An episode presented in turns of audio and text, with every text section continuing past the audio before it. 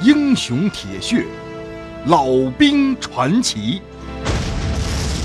欢迎关注清雪评书，吴家。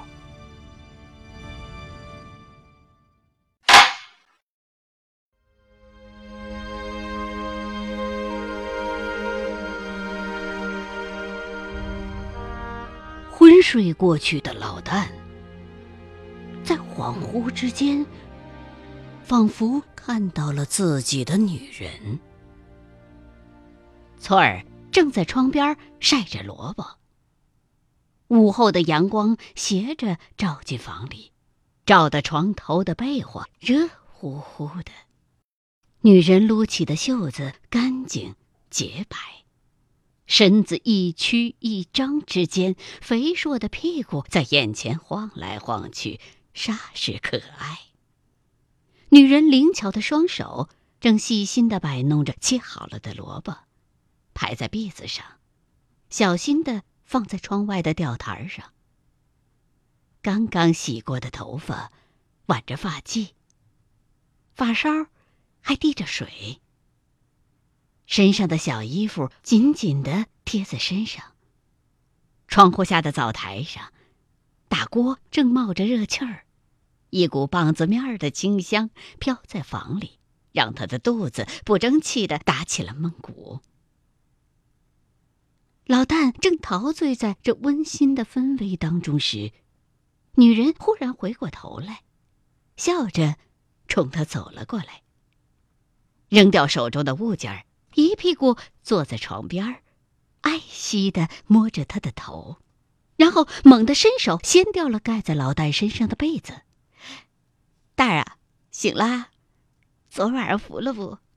日头都偏西了，你都爬不起来，驴叫都吵不醒你。快起来，俺给你做了棒子面窝窝，摘了几个枣子，香死你！俺还淘了几个鸡蛋，一会儿啊，都给你补回去。一边说着，女人一边用凉凉的手抚摸着男人粗壮的身体，最后，游走到男人双腿之间的那玩意儿上，圆润的脸庞红霞泛起。还想来不？女人一边说，一边对着手中正在膨胀的爱物低下头去。翠儿，别别，等等等。老旦突然惊醒了，浑身热汗淋漓。原来是个梦。睁开眼，屋子里传来一阵撩水声。那个俊俏的女人正背朝着他洗着绷带呢。老旦惊慌的看到自己那硬邦邦的东西把盖住下身的被单顶起了一个帐篷，而顶端那潮湿的印记正在扩散。他慌忙用手去压，摸到了热乎乎的一团秽物。老旦立刻臊的脸红到了脖子根上，连忙直起腰来，抓起枕头边的一条被单堆在了胯间。听到身后的动静，正系着绷带的女子转过身来，老旦看到她的脸红的像个柿子。料想。他已经看到了自己刚才那尴尬的情况了，妹子，俺唬着你了吧？哦，没有，翠儿是你老婆。哦，是俺老婆。老旦略觉得心中平静了下来，那惹祸的家伙也疲软了下去。他觉得面前的这个南方女人不像家乡女人那么害羞，可能也是有孩子了的人吧。妹子，你今年多大了？二十了。哦，你男人呢？话刚一出口，老旦就觉得自己问的太笨了。果不其然，女人的回答不出老旦所料。两个月前。被鬼子杀了。嗯，那你你叫个啥来？叫我阿凤好了。你的伤还没好，当心着凉。快把这碗野菜粥喝了，接着睡吧。说着，阿凤端来一碗热气腾腾的糊糊，也不知道是什么，可味道还是不错的。刚才自己做梦的时候闻到的味儿，应该就是它吧。老旦知道，这一定是这儿剩下的极少的一点粮食了。战士们和女人们都舍不得吃，给伤员们留着补身子呢。阿凤走过来，帮老旦掩了掩被单儿。披散下来的头发梢扫过老旦的胳膊和胸口，让他的心砰砰直跳。老旦鼓起勇气，观察着这个女人的脸庞。按照他老家板子村的标准。这女人长得算是很俊俏的了，脸庞精致，身态婀娜，一双凤眼尤其出彩儿。虽然总是低着眼睑，但是眸子里的神韵却依旧夺目。阿凤丰满的胸脯和女人身上特有的气味，让久不见女色的老旦心猿意马。两只手不自然的摊在两旁，傻呵呵的喘着气。阿凤把一包香烟放在了老旦的手上，弟兄们给你的，都盼着你早点好，带他们回去。这，这里是什么地方？松石岭。说完，阿凤就挑帘子出去了。看着他柔韧的腰身。想不到自己竟然能得到如此标致的人儿的悉心照料，一股幸福的感觉划过心尖儿，让老旦浑身燥热了起来，肚子下头热烘烘的，泛上来一阵尿碱。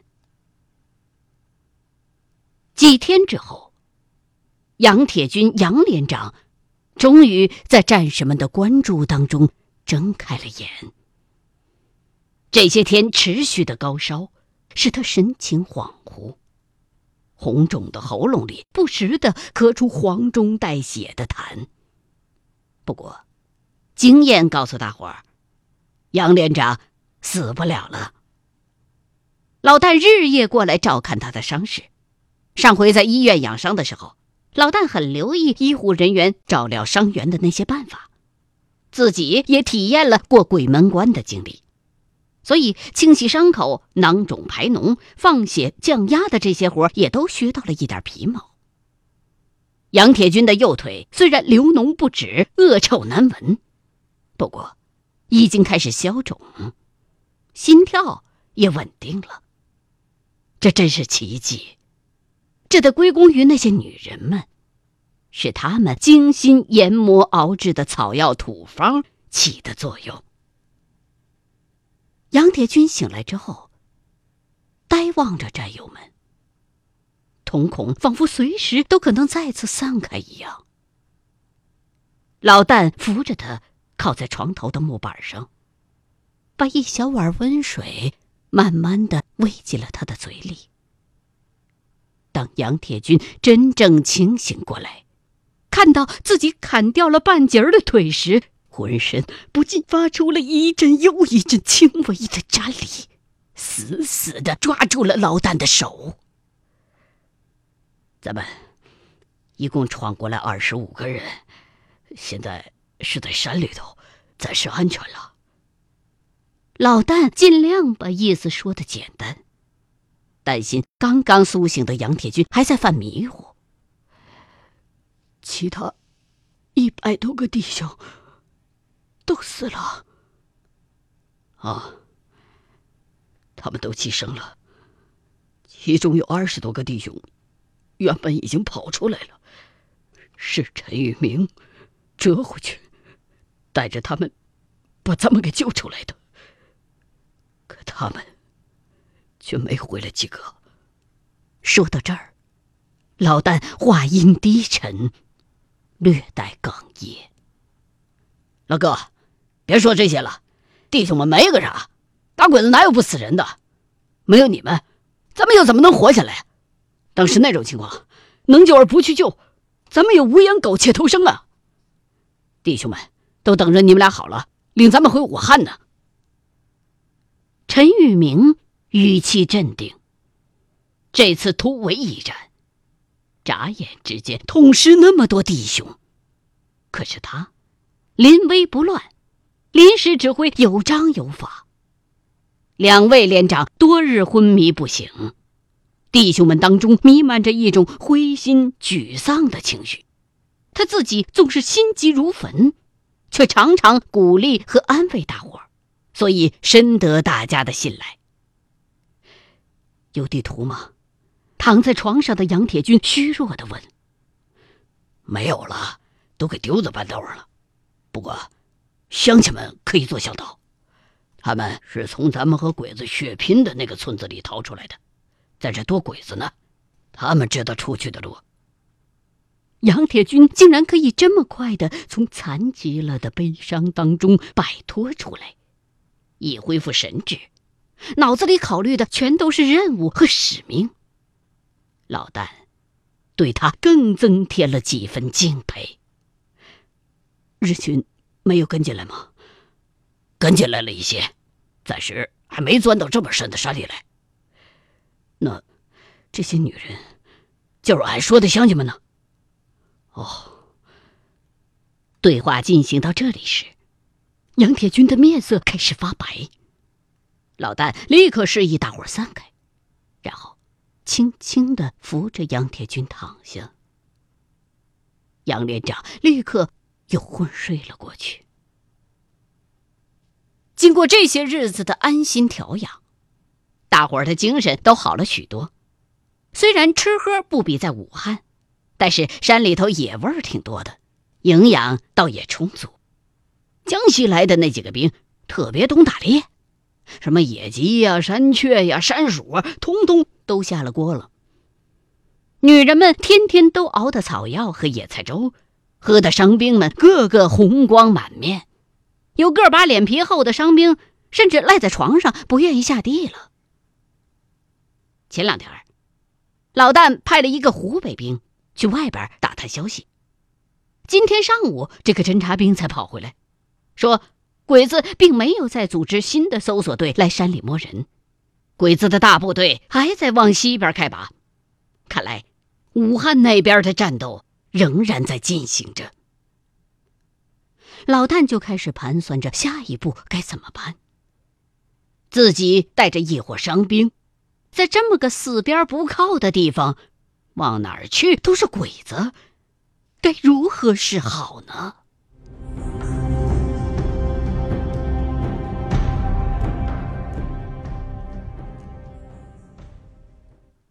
没过多久，天儿就开始变凉了。山里头开始下雨，一下就是个没完，牛毛细雨绵绵不绝，雨丝儿随着阵阵微风飘来飘去。两天下来，居然把这山就泡了个透。山上时不时有蓄积起来的水流冲降下来。好在这里都是绿树成荫的群山，不像老旦的家乡。打个喷嚏都会卷起一地的黄土，从这山上冲下来的水竟然干净透亮、丝丝香甜。细心的女人们手把手的教战士们搭草房，他们先在地上打上结实的桩子，桩子上又钉上了网状的木架子，然后铺上木板，再把草房搭在木板上，这就成了一个悬空的房子了。战士们原本都嫌麻烦，可是当见到从山上汇集而下的水从草房子底下汩汩的流淌过时，就对这些聪明灵巧的女人们钦佩不已了。阿凤让战士们挖了三个很深的水坑，把这些小股的山洪蓄积起来，一个用来做饭喝水，两个用来洗澡。战士们再也不用在半夜悄悄地跑到湖边，冒着被鬼子巡逻艇发现的危险去挑水了。这天，老旦一早醒来，雨还在下，只听得山里一片雨打枝叶的沙沙声，仿佛是蝗虫在啃着地里的庄稼杆儿。空气里满是潮气，衣服和床褥都有一股又潮又臭的霉味儿。一拧，恨不得出水儿。老旦身上的伤口虽然已经愈合，但是在这潮湿的天气里愈发的奇痒难耐。身上的痒，勾起了心里的痒，抓不到，挠不着，真是说不出的烦躁不安。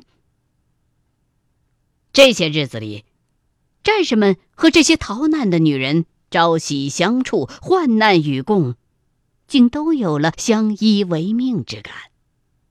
大伙儿的命都是从阎王殿捡回来的，亲人和战友不断的死去的打击，已经让大伙儿变得沉默而坚强。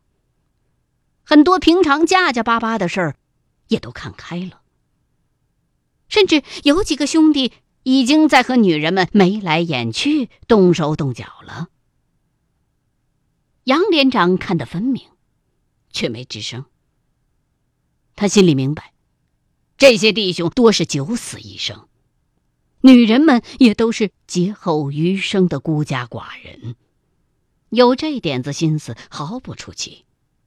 本来就是一道扎不住的篱笆，哪怕就是一时的下半身冲动，破了也就破了。活着还有点劲头，但是杨铁军心里清楚。只要条件一具备，他们就得马上离开这里，不可能带女人们一起走。此生能否再见，只有天知道。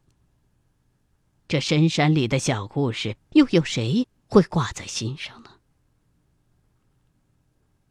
老旦也是乌龟吃了萤火虫，心里亮堂的很。不过他的想法和杨铁军有些不同。弟兄们跟连长可不能比，人家天生出身就好，又读过大书，留过大洋。连长的女人那一定是读书识字儿细皮嫩肉，天天都换小里衣子的娇娃子。老旦觉得这里边有几个女人已经算是很有姿色了，可是他料想，连长对这些脑袋上长虱子、为孩子不避人、擦屁股用草棍的村姑。指定是看不上眼的。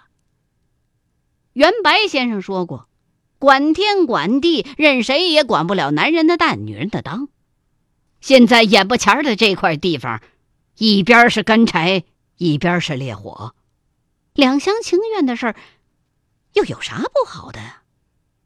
再说了，大家都是朝不保夕的命，哪儿还顾及得了那么多呀？阿凤每天都来照料自己的伤情。自己见了阿凤，不也是个心里长草、毛糟糟的吗？让纪律喝尿去吧。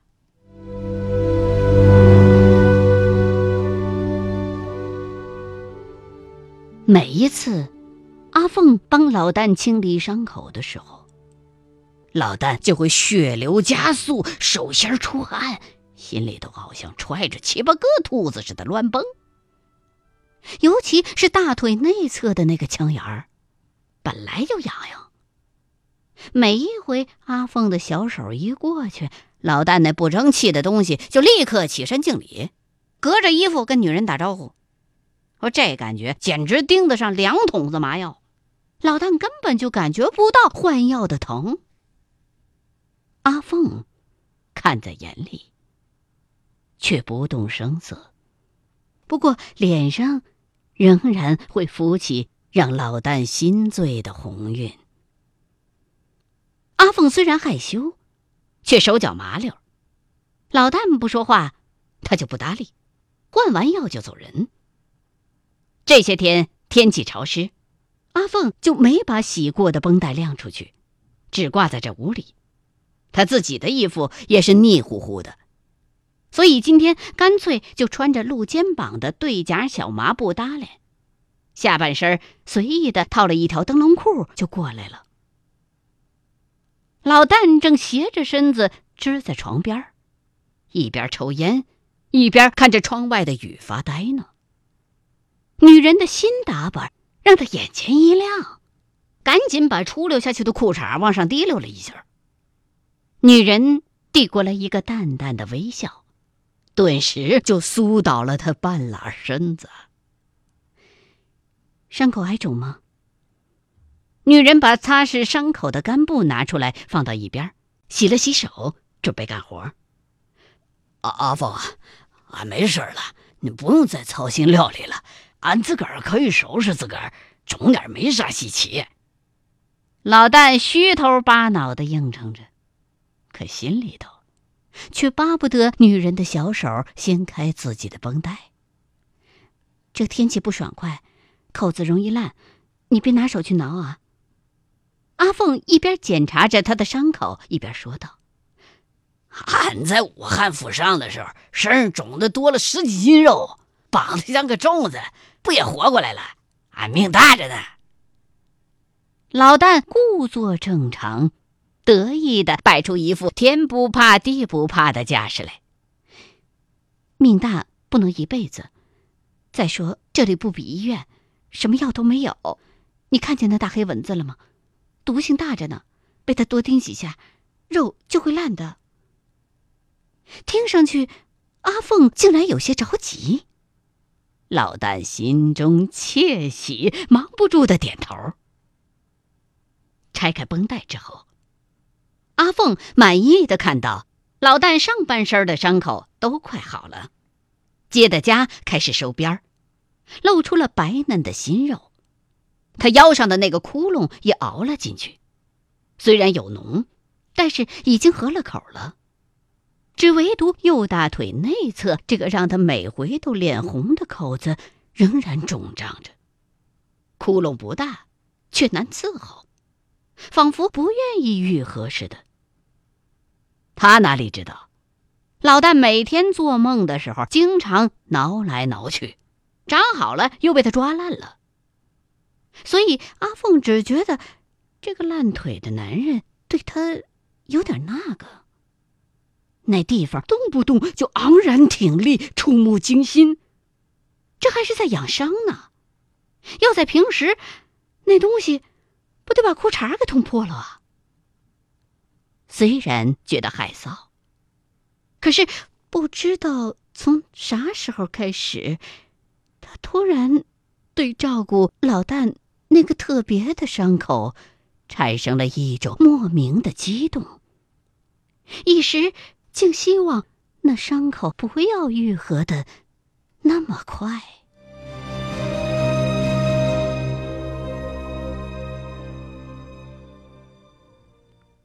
欲知后事如何，欢迎各位继续收听清雪评书《吴家》。